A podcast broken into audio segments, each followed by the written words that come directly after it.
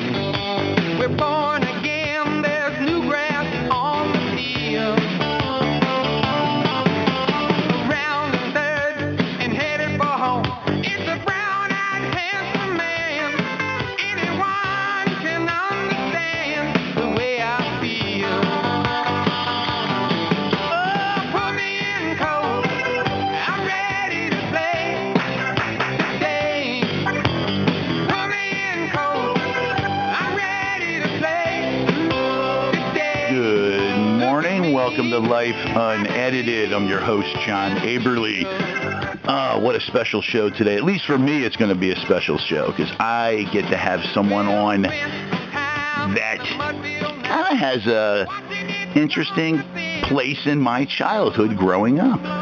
Let's flash back. Uh, got a little interference? Nah, I'm playing off there. Okay, no big deal. Flashback 1985. It is April 1st. Yours truly here is a I was a sophomore in high school. Huge Phillies fan. My friends and I can't wait for the Sports Illustrated to come out. It's going to be giving us the breakdown of the Phillies, the dreaded Mets. God, they were just getting ready to get good. Dwight Gooden, uh, Darryl Strawberry. You had Lenny Dykstra coming up. You had just an incredible team being put together. What did Sports Illustrated report that day? They report that the Mets have found this stud pitcher in Tibet.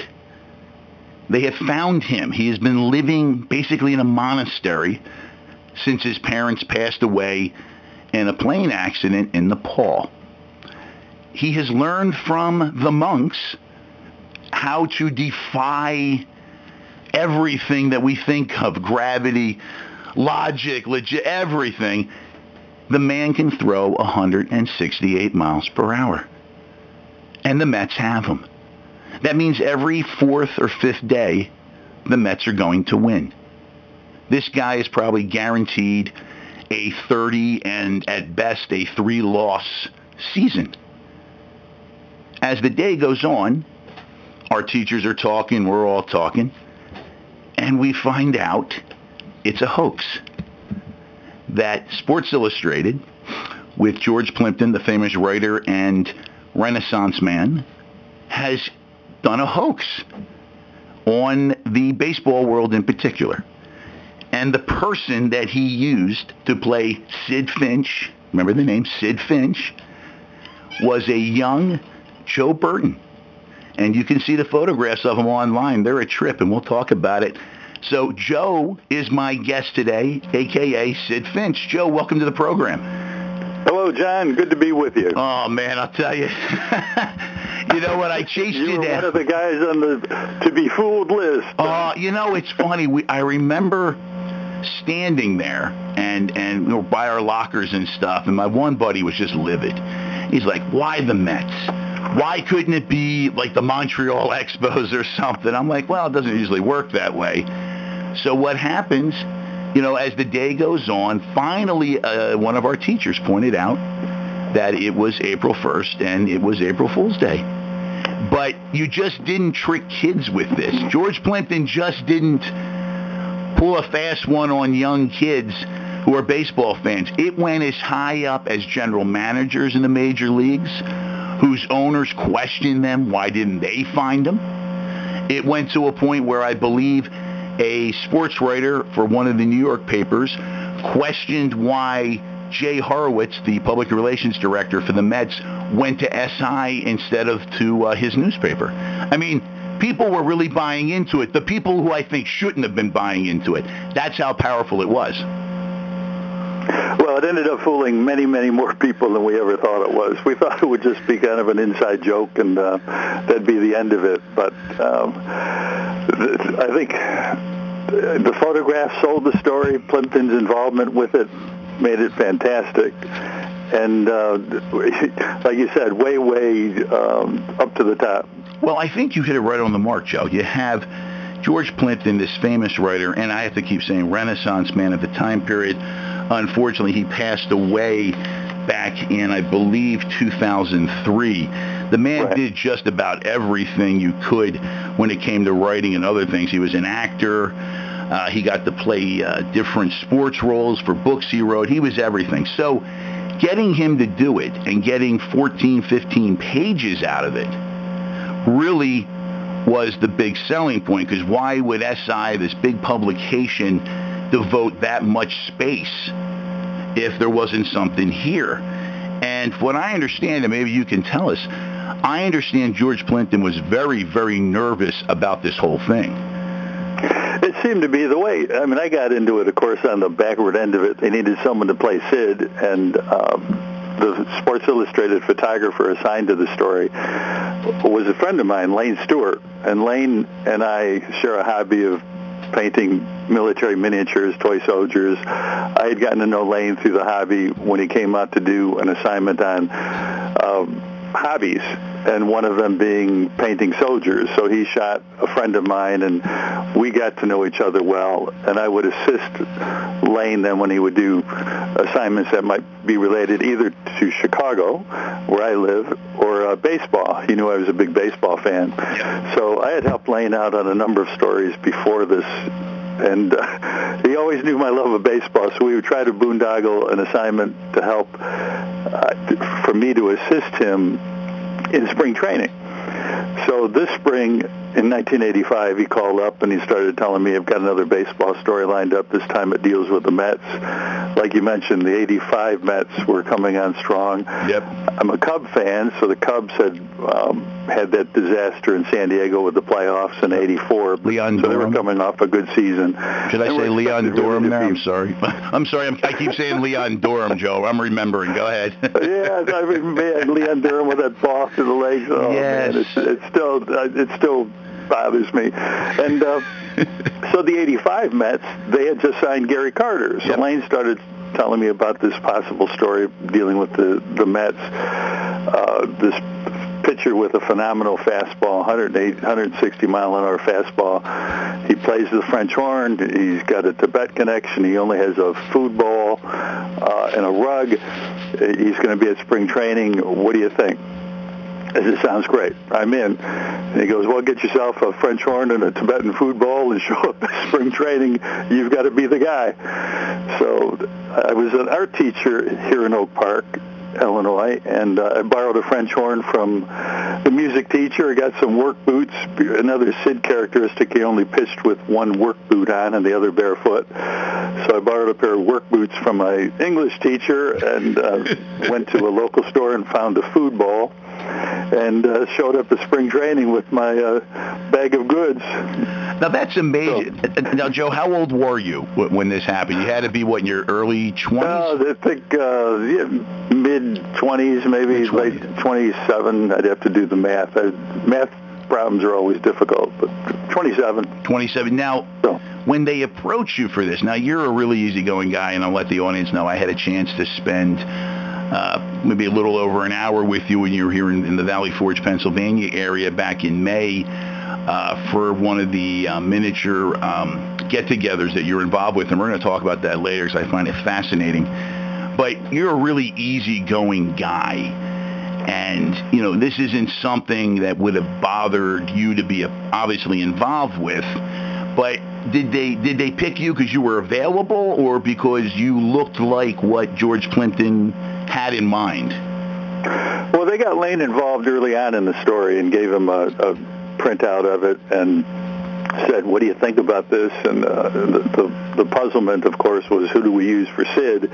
And um, if George was younger, most likely they just would have used George. Uh, but then again, that would have been a turn. Uh, a, big enough clue right away. Well, that that's not uh, a phenom. That's Plimpton himself. Uh, Lane and I we would we spend some time together in Manhattan as well at the Time Life building, and so the, the secretaries there knew us. Some of the other photographers knew me from visiting when I would be there. So um, Lane said, "Why don't we try Joe? Joe looks like the guy. He's willing to do anything. He'll be goofy enough to put on the uniform and try." He, between the two of us, this should work out. And the managing editor and the secretary at the time in charge of the story um, thought it was great. So Lane approached me, and I was in. It, it is, you know, looking back on it all these years now, it's been 31 years. Uh, last year, I believe, and this is how I got reacquainted with the story. Uh, ESPN did a 30 for 30 shorts right. called Unhittable Sidd Finch and the Tibetan Fastball. Now, I sat there and I watched that with my father, uh, I guess it was maybe early spring, and he, for some reason, did not remember the story. But I definitely did, and, and my father looks at me and goes, well, you know, you're that hyped about it. Why don't you go and, you know, see if you can get him on the show? And I said, you know, I'm going to try to do that because it just came together so well the way it worked out. Again, George Plimpton being the writer, all of those pages dedicated to it. The Mets up and coming. It's the New York market. And Joe, I got to say, I can't think of anybody else that could have portrayed Sidd Finch other than you just because it seemed like that's what you would find in the mountains of Tibet. I mean, they had a great backstory. I mean, plane crash. Really pair, I mean. I mean, they really went with it. And uh, at what I'm trying to remember what it was. Did they say at one point you actually went to Harvard? Right. And they were able to fact check that as being true if well, I recall. They had no rec- They had no record. No of record, okay. Being enrolled, but but of course, Sports Illustrated, in their great attention to detail, sent Lane to Harvard to photograph a empty classroom that was supposedly my old classroom. Oh, so man. anyone anyone who had been to Harvard in, in the dorms there, right around the the square, they'd recognize that being a Harvard classroom. But when we got when we got to St. Petersburg, I mean, we had a an old com- we had a computer printout of Plimpton's story. No, it wasn't the complete story he ended up running with, but enough there about the, the Sid's background and, and characters and such. So Lane had some ideas of setup photographs he wanted to use. He wanted my input on things. We bounced ideas back and forth. Um, he had the ideas of going down to the beach. You know, what would you do on the beach? Well, throw baseballs around. So I think it may have been early Saturday morning. He wanted the sun coming up with with that kind of easy, soft light. And, uh, this was the 7-Elevens weren't even open yet. And I remember us going looking through garbage cans trying to find Coke cans that we can go down to the beach and prop them up on a sand dune, and then I'd walk back, you know, 60 some feet, and like I'd be dinging off the, the pop cans on the beach. My hat on backwards and my bare foot kicked up, and we shot things. We shot it again and again. And Lane, of course, I wear glasses, so now I've got to take my glasses off, hide them behind my other boots so they're not in the way, and. um I'm trying my best to get close to the pop cans that are farther down there.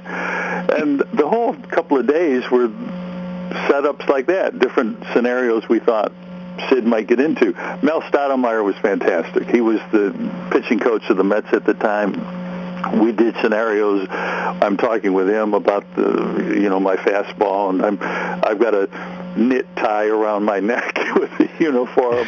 Uh, we set up uh, tarps around the the pitching enclosure.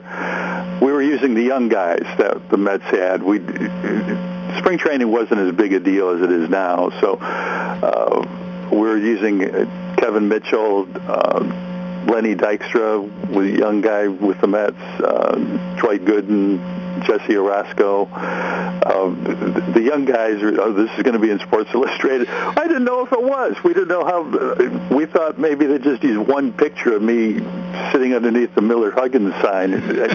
we had no idea what a big deal it was going to be, but we wanted to present a portfolio of slides back at the office. Lane, of course, had to go back that next week and uh, show the work that we did get done, that we did accomplish. so we were able to talk ourselves into some funny situations, and uh, he got his shots. I had fun goofing around, uh, posing for them. And back in the office in New York, Mark Mulvoy and George Plimpton, they loved it.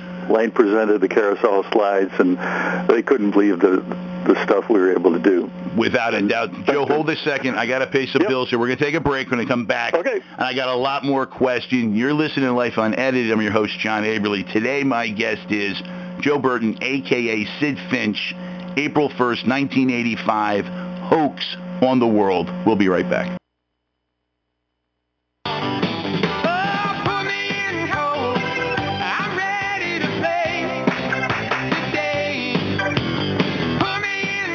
Morning. Welcome back to Life Unedited. I'm your host, John Aberly. Today, my guest is Joe Burton, a.k.a. Sidd Finch. Big hoax on the world and the baseball world in particular. Sports Illustrated cover story, April 1st, 1985. Man found in Tibet can pitch a ball 168 miles per hour. That was the story that broke that morning when SI came out onto the newsstands. And Joe portrayed him and did a great job.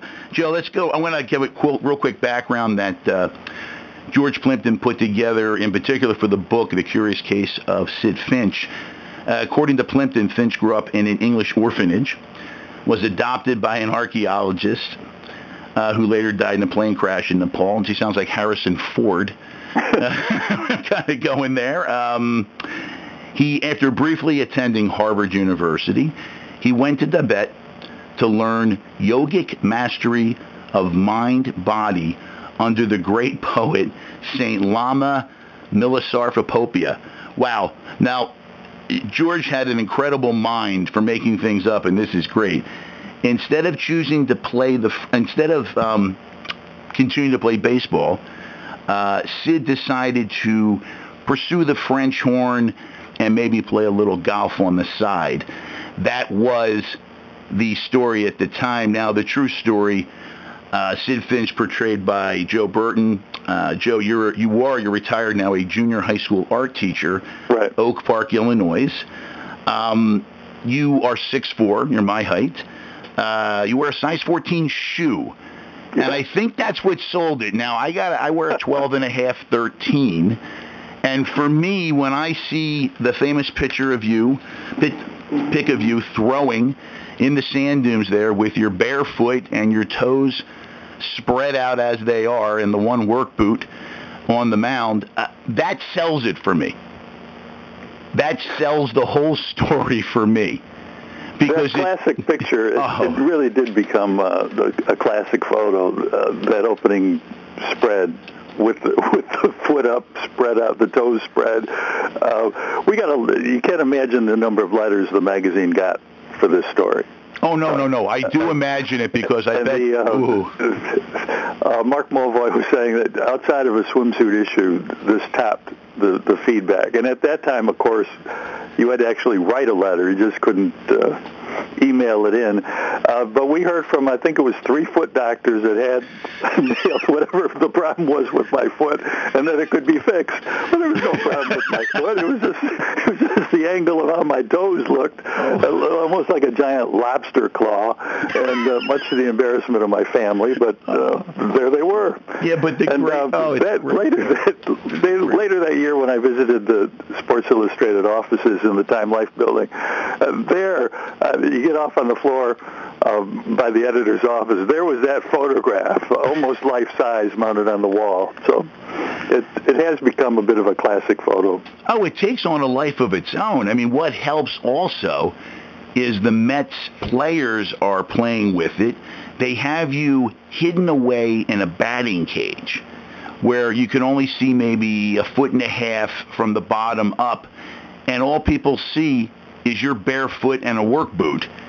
and every so often, from what I understand, uh, there was a loud pop sound being made to, you know, obviously replicate a fastball being thrown, and then you'd have Dykstra or Hernandez or any one of those guys coming out and saying, "Oh my God, we can't hit him. Where's he coming from?" It got so bad, as it was said earlier, you had some owners very angry with their GMs for not finding you in the mountains Right. of Tibet. According to Lane, uh, Lane had to shoot the uh, commissioner of baseball later that month for another related story, and he was uh, telling Lane that he had heard from a couple of general managers about what are we going to do with Sidd? What's, what's the Sidd factor? And uh, we hadn't heard that it had reached that level, but uh, according to the commissioner, he did indeed hear from some general managers. The uh, it, yeah, George always felt, and and looking back, the the photos he felt were really the convincing part that swung the story. I mean, Lane Lane is such a talented photographer, and he he has shot Nicklaus and Ali and Pete Rose, and he, he's mostly a, a people photographer, not necessarily an event photographer, um, and incredibly imaginative. So the the two of us were able to put a pretty good group of shots together. But the, the young Mets players cooperating, that was fun too. And I'm going down there as a wide-eyed baseball fan.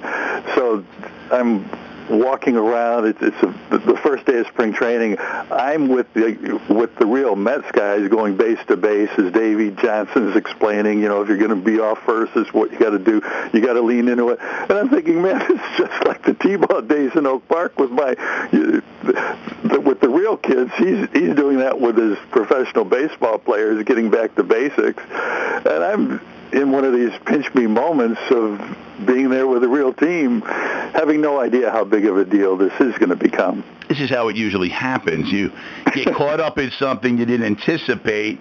Now you're in the whirlwind of it, and boom, here it is. Let me give the scouting report that the New York Mets had put together about you. I mean, I mean they covered everything on this hoax.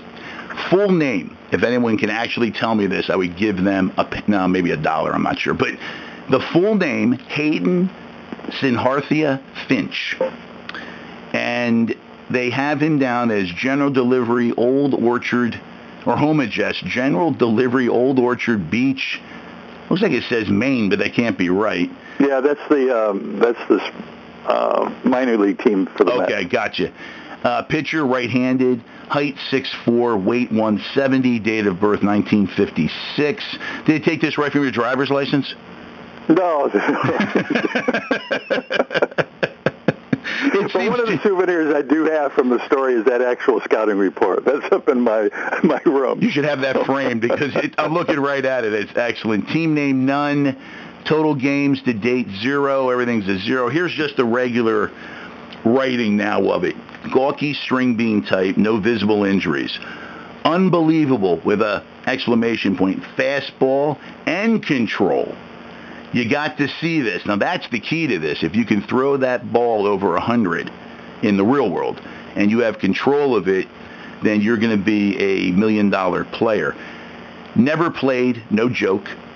Could be the phenom of all time. Very hard to figure.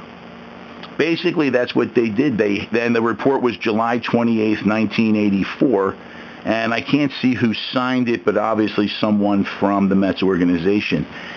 And that I think everything that George and Sports Illustrated did and then bringing you into it to be the character is what sold it. Now, Joe, do you think that could be done today, or are we just in a world now where social media, mass media is just too quick? Well, I think in, in 1985, if you saw a photograph of an event, it was real. You know, if we had a, a photograph of you standing next to Gary Carter, we'd, we'd know it was real. Now any photograph, you, you can be standing next to Abraham Lincoln and make it look real. True. Any photograph can be manipulated. It's, it's immediately, is this, uh, is what we're seeing true? Um, so th- you've got the Photoshop qualities of changing any image, and then you've got the speed of the internet. So without a doubt, uh, probably within a day, it would be out that it's it's not true. Remarkably, when that in 85 is interesting because you probably remember the day of the week your magazine would come and that story, when it went to press, usually I think they would close Sunday night, and then it would be run off during the evening, and the and the initial copies would be released to some of the, the AP and press people in New York Monday morning. To New York Monday, Tuesday. Chicago, we got the magazine usually Wednesday. It came in my uh, mailbox on Thursday. It usually hit the West Coast Wednesday, Thursday. So you had this. Uh, it, it almost took four days to get distributed around the country, and when that story hit, Monday at school, we were getting phone calls from New York and going crazy. Uh, Monday, Tuesday was kind of the New York crowd. Wednesday, Thursday, it hit the Chicago scene, and, and we had local TV stations coming out to school with their radar gun and all kinds of crazy stuff going on. Uh, and then finally, the West Coast Thursday. So it was fun to see this kind of geographical spread of of the Sidd news. I didn't think about that, Joe, till you just mentioned it. That because how things were back in 1985 and how the press worked, and we don't we didn't have what we have now for that quick media hit. It was like a wave starting from the East Coast going to the Right. West Coast. The story, and the interesting part was probably very few people even knew of it as it broke in their area Right. because they we didn't have CNN back then, or it just started. It wasn't that popular. So technically, for a matter of maybe a week there, you kept getting hit repeatedly at the peak of it. Questions coming to you now. People calling your house, people staking you out. You said people had radar guns. They showed up with radar guns and stuff. Yeah, we had a Chicago ended up making a pretty big deal about it because you know here the here the guys teaching. Uh, instead of throwing fastballs, he's throwing pots in his art class out in Oak Park. So they'd show up with their. Uh, one of the guys, Jim Avila, was uh, local here in Oak Park, and I, I've taught his kids. So he's he's still at the national news now. So he came out with a radar gun, and I'm still trying to finagle opening day tickets for the Cubs, which would be in a week. And he's coming to the school. He's got his radar gun. I've got the gym teacher to catch my fastball, and I I throw it as quick as I can, as best as I can to the the teacher, and he's throwing it back. I try it again. He's throwing it back, and finally Jim says, "Well, Sidd." I've got the radar gun, the best it shows right here, and he shows he turns the radar gun to the camera. It's 68. What do you have? To I was going to ask, did they time you at one point? And 68 was it. well, Jim's got the radar gun there at 68. He goes, what do you have to say for yourself? I said, well, Jim, you need a new radar gun. The one on that sucker is burned out. So, It's interesting you were just off by the one. Because that was the number that was quoted. And again, another Right, detail right. That had to be made. They couldn't say, oh, he throws over 165 or we clocked him at 170. It was no, 168. 168 yeah. so wild. I remember we were mentioning even Plimpton. If you put it down to about 125, people might believe this story. No one's going to believe it at 168. that was again just the details that were you know taken in and then implemented to make sure the story was followed now i have to ask you there's two favorite pictures of mine of you besides uh, the one where you're pitching in the dunes you're sitting on the rocks overlooking the ocean with the horn Right. with the french Playing the. French horn. Okay, that shows the quirkiness of Sidd Finch. But the camel, who came up with the camel? Well, Lane and I, Lane and his wife, uh, an Egyptian friend of mine and a teacher I worked with, we had happened to be in Egypt at the same time the year before. So that photograph is actually uh, Lane shot of me at the at the pyramids riding a camel. And then because I wanted to buy a camel saddle, I went back to the village where the, my uh, camel driver was from, and that's that's a group of the Egyptian family where I'm standing in the middle of with a whole uh, know, a cast of maybe 15 family members and such. And so Lane incorporated some of these Egyptian travel pictures into the carousel of slides that he presented to George and um, Mark Mulvoy. And Plimpton loved it, so he incorporated the Egyptian stuff into there too. Oh, what a perfect thing. Sidd, uh, Sidd, I, And then Joe, I when I went apologize. back to Egypt. I I went back to this village and the camel driver and showed him the picture of the magazine. And of course, they have no understanding at all of of our game of baseball and such. So there's, there's an entire village in Egypt that's convinced it is real because they've got the magazine to prove it. Oh. And there's Sultan and his family in the photograph in the magazine too. I love it. Joe, we're going to take another break and we're going to come back and I got some more questions. Then I want to get into your passion uh, of uh, designing uh, miniature soldiers and so forth. I know that is something you love and I want to get into that.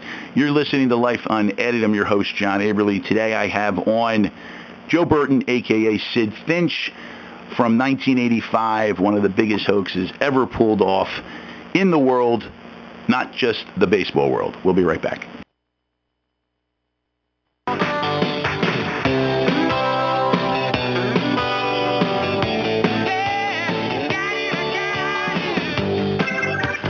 Good morning. Welcome back to Life Unedited. I'm your host, John Aberly. Today, my special guest, Joe Berton, a.k.a. Sidd Finch. You can go back to the 1985 April 1st Sports Illustrated article, and you can read about the man from Tibet with the 168 miles per hour baseball or fastball, however you want to word it there, and you can learn about one of the biggest hoaxes ever pulled off. Joe, how has this followed you since the day it broke, April 1st, 1985? I mean, obviously there was a peak there of when the world wanted you, but the world still does want you because I went to find you, and I have to believe if this had hit right now, uh, you might have to escape to another country for a while because of all the people that would be coming at you. Well, it's just, it's really been an enjoyable journey. I, I've had fun with it, and it's uh, and uh, you know that the first summer was fantastic because the the Mets really. It, once they saw how big of a story it was going to be, the Mets had fun with it. Uh, that next week when the story came out, the April the April 1st cover date anyway, on the magazine is about a week early. So the, the magazine was actually hitting the week before April 1st. Mm-hmm. And then the Mets called me up. Uh, you know, we were playing it kind of low key when we were down there with the real guys. And now they saw the story. They, oh, you got to come back down to St. Petersburg. We've got the last game of spring training. It'd be Sidd Finch Day. Can you can you make it? Can you come down for Sidd Finch Day? they said we're, we're going to have bands. We got uh, the Sports Network covering it. We've got ABC News. They're going to send a crew. Can you come down? I said there's only one catch. Oh, what's that, Sidd? What's that? I get to keep the uniform. You did I, keep it so I, I was able to, you know, get a uniform out of the Mets, and that was fun. We went down there, and of course, they had the bands playing and uh, uh, microphone set up, kind of like a Lou Gehrig deal, where I'm announcing my retirement. Uh, some statement Plimpton had read about. I'm not going to play baseball because of the deception involved. Instead, I'm going to take up the singular game of golf uh, and and be more focused on just myself and that you know, not telling the people what I'm going to throw them and all that. So uh, this, this crazy statement. And Lane was down there covering it. Then as a press conference with with me there, and he said, "Look, this is your day. There's, there's no script. You just go out there and wing it, whatever you want." And um, even at that time, we had people that still believe the story. We had a couple of baseball kids from a college that said they were just in their car coming down to spring training. They've got spring break going on. They've been in a car for three days. They're there. They can't believe I'm giving up baseball. Can I give them some tips about throwing a fastball? I said, yeah, just take your take your one shoe off. The coach will let you do that. That'll gain at least five miles an hour. Reporters just couldn't believe it. And then they were asking how Lane and I met, and I'm telling them Lane and I uh, we met doing the the Riyadh to Jeddah camel race in Saudi Arabia a few years ago, and, and uh, how do you spell Riyadh, Sidd? And Lane and Lane and I just had good fun with it that day. Oh, and that night, then ABC News World Tonight. I remember sitting back in my hotel room, and there's the flash with Ted Koppel. The next story coming up on World News Tonight. There's a picture of me wearing my Mets cap. So. That is great. Now I have to ask: Did you keep the boot?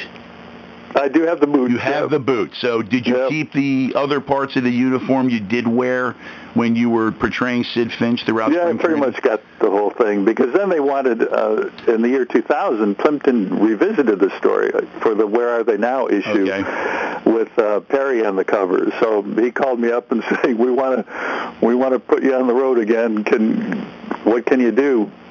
Well, I was going down to a soldier show in Tulsa, and uh, I said, "Man, you got all these exotic locations. Can't you get me to or Nepal or something fun?" He goes, "Well, let me let me give you a call back." So we ended up doing a cow chip throwing contest in Tulsa.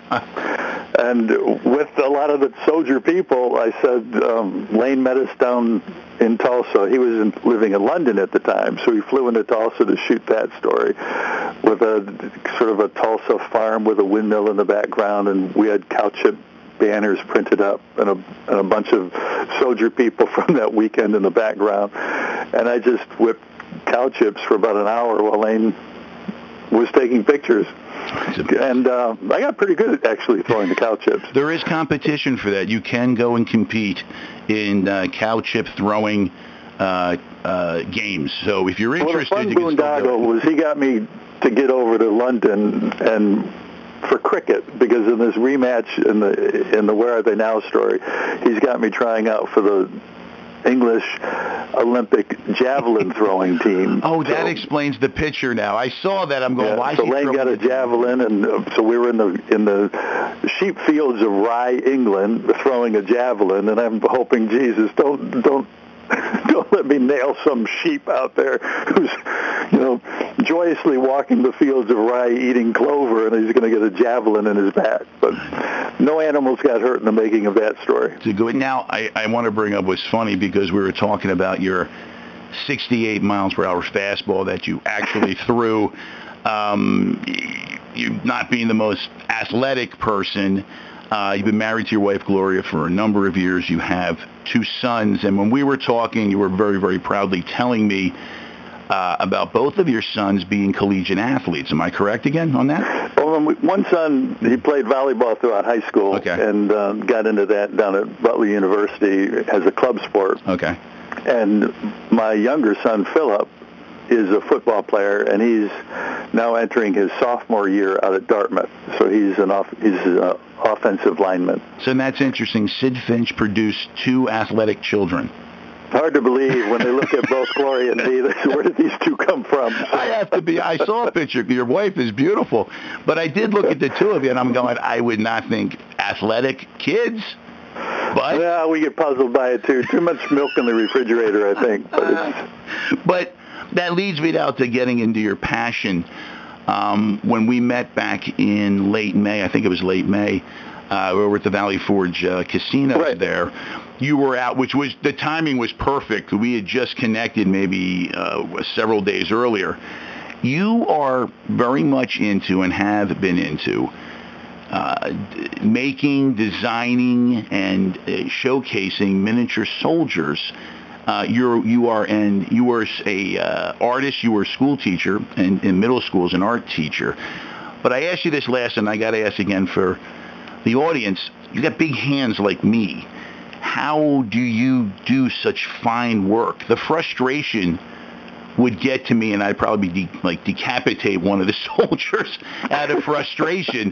so how do you do that? well, you And- can't blame that on your big hands. I have you to might blame bl- it on, no, no, no. You might blame it on being clumsy. So Well- it, you can't, you can't, someone's going to go down. It's not going to be me. That's all I can say. But no, how how are you able to concentrate the way you do? It's an obviously love, big passion for you. And how did you get into it? I mean, Well, I got interested in the. I think, like many of us who who do, when I was young, I, I've always been interested in military history, primarily in the Middle East and Napoleon in Egypt and Lawrence in Arabia. That whole Western interest in the Middle East, and uh, the toy soldiers that were available when I was growing up weren't of that subject. So we'd have Civil War and World War II, and I started to convert or change those subjects into um, figures of historical periods I was interested in. And there was a group here in Chicago, there still is, that I'm actively involved in. It's the Military Miniature Society of Illinois, or MMSI for short. And we have an annual show here in Chicago that's coming up in October.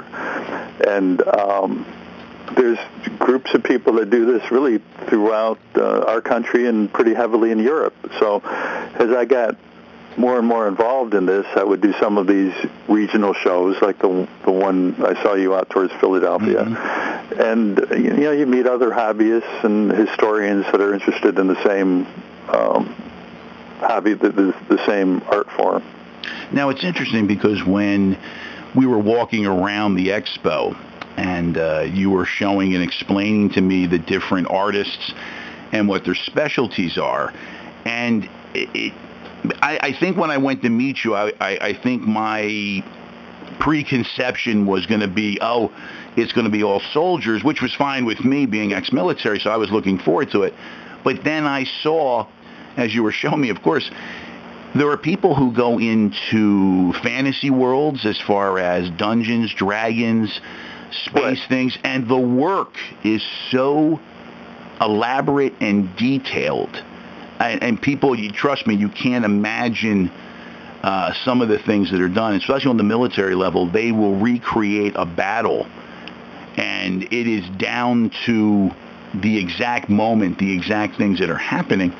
And I asked Joe about price. It's it's kind of an interesting hobby that you're in. It's not like sports memorabilia where everyone's looking to make a buck.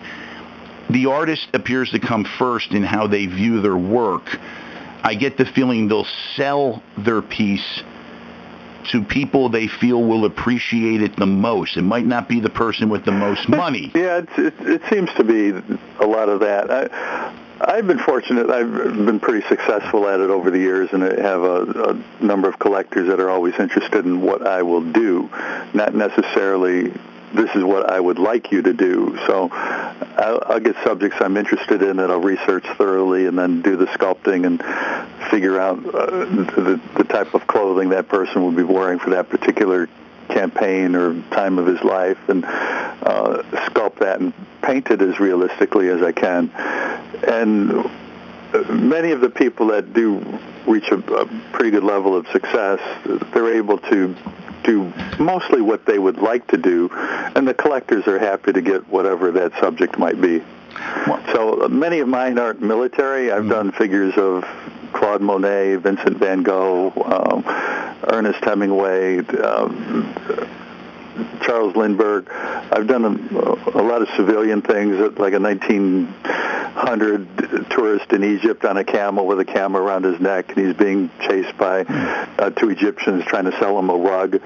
So I, I tend to do more civilian human interest types of uh, figures. Others do historical military ones, like the ones you've seen, and then, mm-hmm. of course, the fantasy stuff. The the, the orcs and dorks crew, and you know, they're, uh, they can have great fun with it. Some of the best modelers are some Greek guys that are doing this just fantastic things with fantasy, uh, Greek gods, Egyptian mythology. Uh, uh, you know, inspiration from Tolkien or even uh, Game of Thrones. Um, wonderful things going on. so next year in 2017, we're having a World Expo. This is a gathering of uh, worldwide modelers that will be coming here in Chicago, and we do this every three years. We've had shows in Paris and Stresa, Italy, and Switzerland. So our group centered here, we're hosting it. Uh, in 2017. So we should have a good gathering of, of uh, hopefully several hundred of these people from from really around the world, and uh, total attendance would be over a thousand at this uh, weekend in July 2017. Now, you, as we spoke last night, real quick pre-interview, but we've spoken a lot already. Uh, before that, some of your work has ended up in uh, somewhat famous people's collections. You were telling me, or I don't want to yeah, point out names. This, yeah, even through the hobby, it's interesting on who you do meet. And one of my good friends, Shep Paine, uh, he's just passed away a year ago, but his he was really an inspiration for many of us. And when we would go to shows together out in Philadelphia, one of the people that would come to see whatever we had going uh, would be Andrew Wyeth. Andrew and and his wife Betsy lived in Chadds Ford near Yeah. where the show site was, and he and Betsy and sometimes Jamie would come, and um, they loved collecting pieces that we've done. Uh, in Andrew's studio now, Andrew passed away just a couple of years ago, but in his studio are several pieces that Shep had, had completed for him. Um, Malcolm Forbes was a big collector of soldiers, so he's, he had some of mine. Um, Peter O'Toole had one of the Lawrence figures I did. Um, met I met Charlton Heston because he was interested. He he played a character Gordon, General Gordon, who um, British adventurer soldier who was active in Egypt and the Sudan in the 1880s. He starred as Gordon in the movie Khartoum, so he had a, a figure of Gordon that I had done for him. So it's it's a wide range of people that even collect these types of things.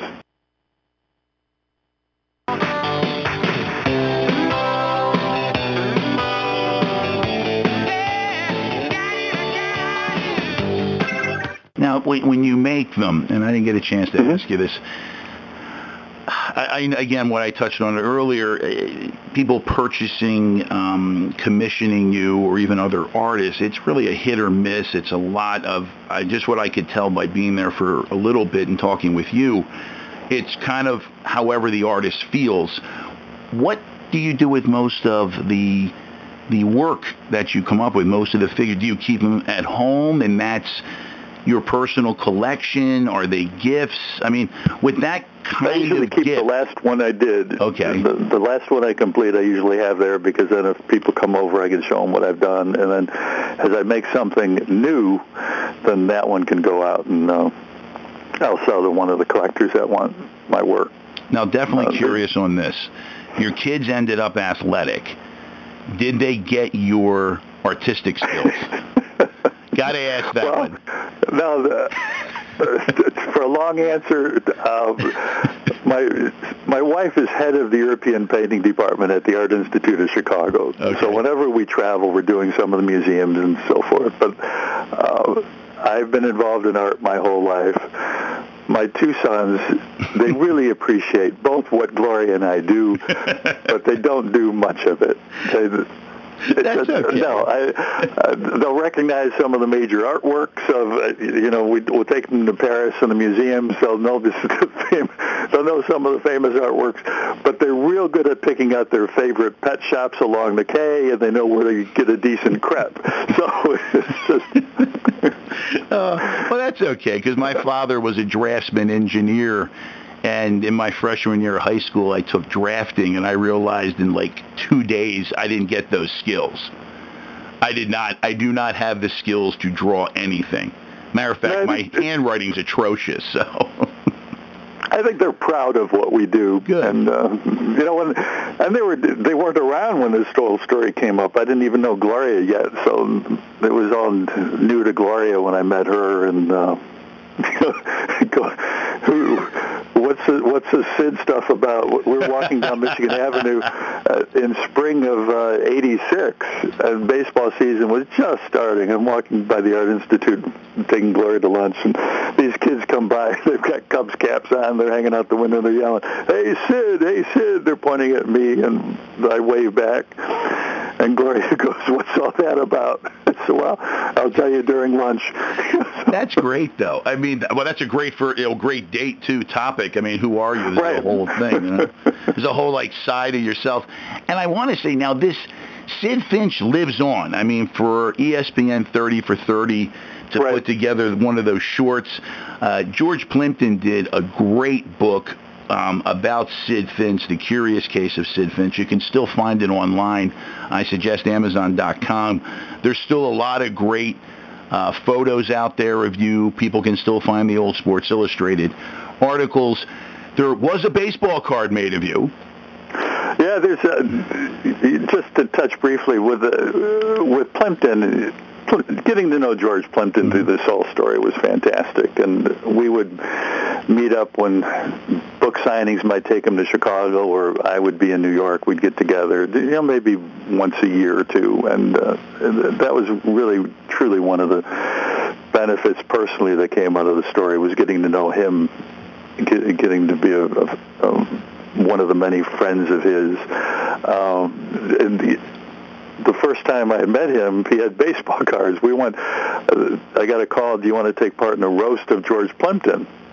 This was soon after the story came out, and I had not met George Plimpton yet. So uh, I said, "Yeah, come on out. We're at the Regis Hotel in New York, and you know we're going to have athletes that he's written about, and we want you." So I get out there. It's a black tie affair, and at my table then is Floyd Patterson and his wife. Oh wow! And um, uh, Nick Pietrosante from the Detroit Lions, and Paper Lion was another one of Plimpton's books. Jerry Cheevers from the Boston Bruins. So I've got, and again, as a sports fan, I'm loving it. And of course, this is like Sidd's first public appearance with Plimpton, and I'm getting to meet him too.